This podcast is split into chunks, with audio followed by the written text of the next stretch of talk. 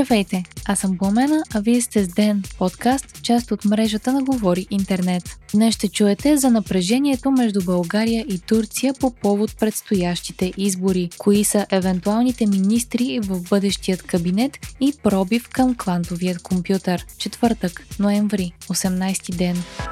Движението за права и свободи агитира в подкрепа на кандидат-президентската двойка, подкрепена от ГЕРБ, професор Анастас Герджиков и Невяна Митева в Истанбул. Това стана ясно от постер на турски език с Герджиков и Митева, който е публикуван във фейсбук страницата на структурата, пише Вестник сега. На постера се виждат и символите на ДПС. Това се случва, въпреки че вчера лидерът на партията Мустафа Карадая не обяви официално подкрепата на движението към Герджиков и Митева. Карадая каза, че избирателите на ДПС са мъдри и ще гласуват за президент, който е обединител на нацията. Конфликтите между настоящият президент Румен Радев и лидерът на ДПС многократно привличаха общественото внимание през последната година, а напоследък са обвързани с борбата на служебното правителство срещу купения вод. ДПС определи някои от акциите на МВР като репресия и сплашване на избирателите му. Днес министърът на вътрешните работи Бойко Рашков заяви, че поведението на Турция по време на изборите в България може да се тълкува като намеса във вътрешните работи. Според Рашков, турски медии са отправили призиви за масово участие в изборите за президент. Такава информация е постъпила и от наблюдатели на вота в Турция,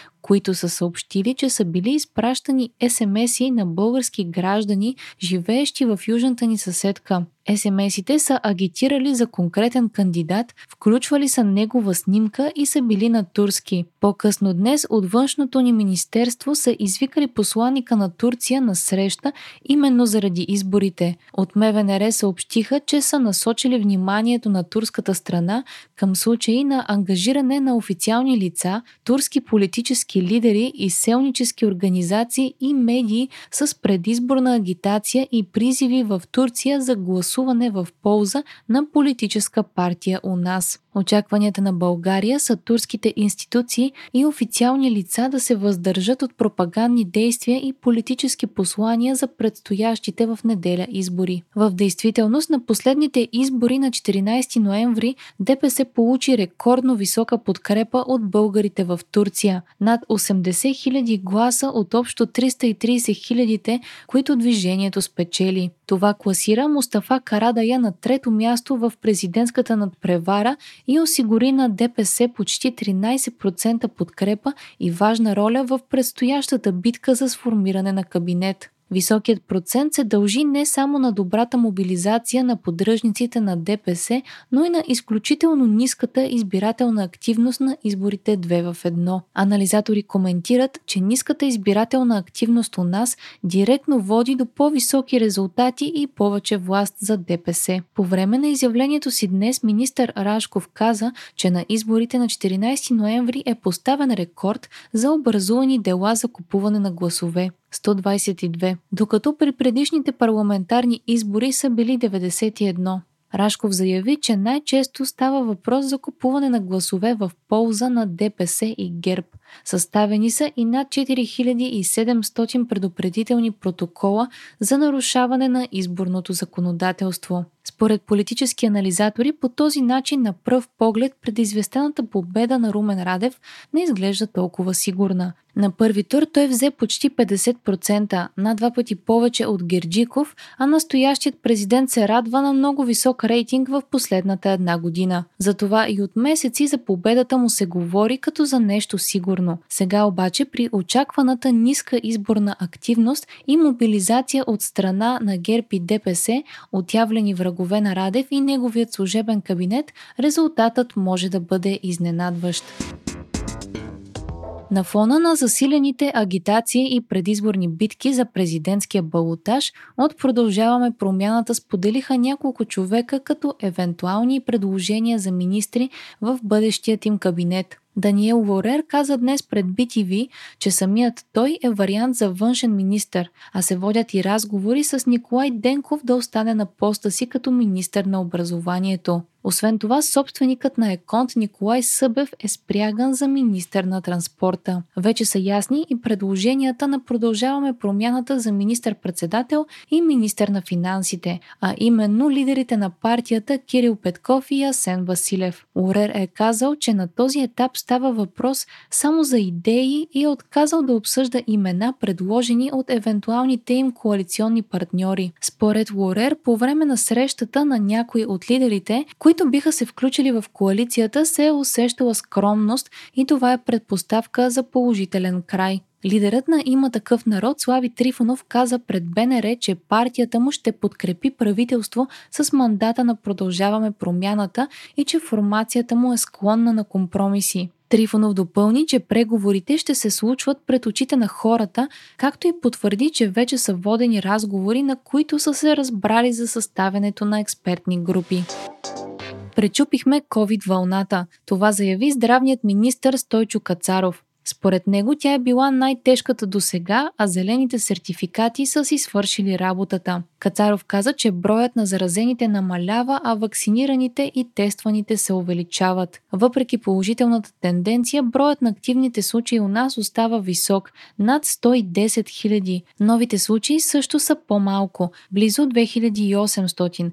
Поставени са над 21 500 вакцини за последното денонощие. По официални данни, напълно вакцинирани у нас са 24% от населението, а общо са поставени над 3 милиона и 200 хиляди дози.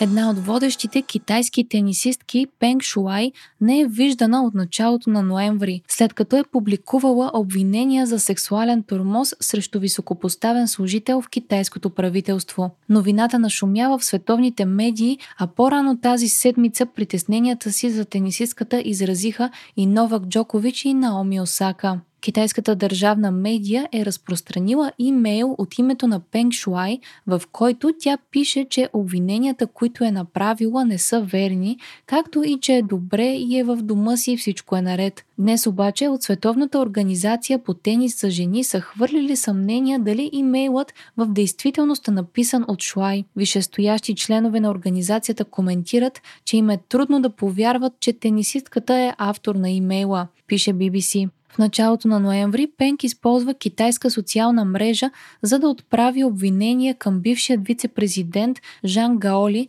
който е особено близък до Си Цзинпин. Според Пенк тя е принуждавана да има сексуални отношения с Жанг. Публикацията й е била свалена и тенисистката не е виждана или чувана публично от тогава.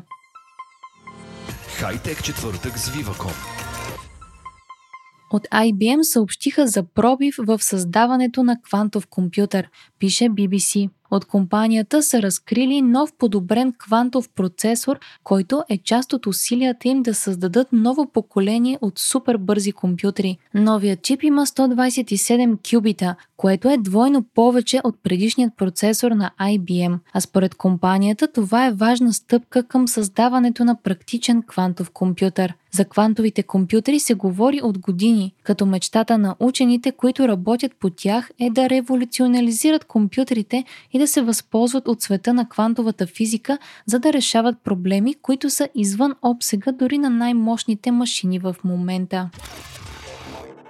Apple обяви програма за поправка на самообслужване, която ще бъде за клиентите им, които се чувстват комфортно да поправят собствените си устройства. Програмата е дългоочаквана и ще стартира в началото на 2022 година в САЩ. Ще включва смяна на батерии, екрани и камери на последните модели iPhone. Новият магазин на Apple ще продава повече от 200 части за устройства и инструменти за поправка. Тази програма идва след силни критики към компанията, че държи монопола върху поправене на устройствата, които продава и ограничава възможността за ремонт.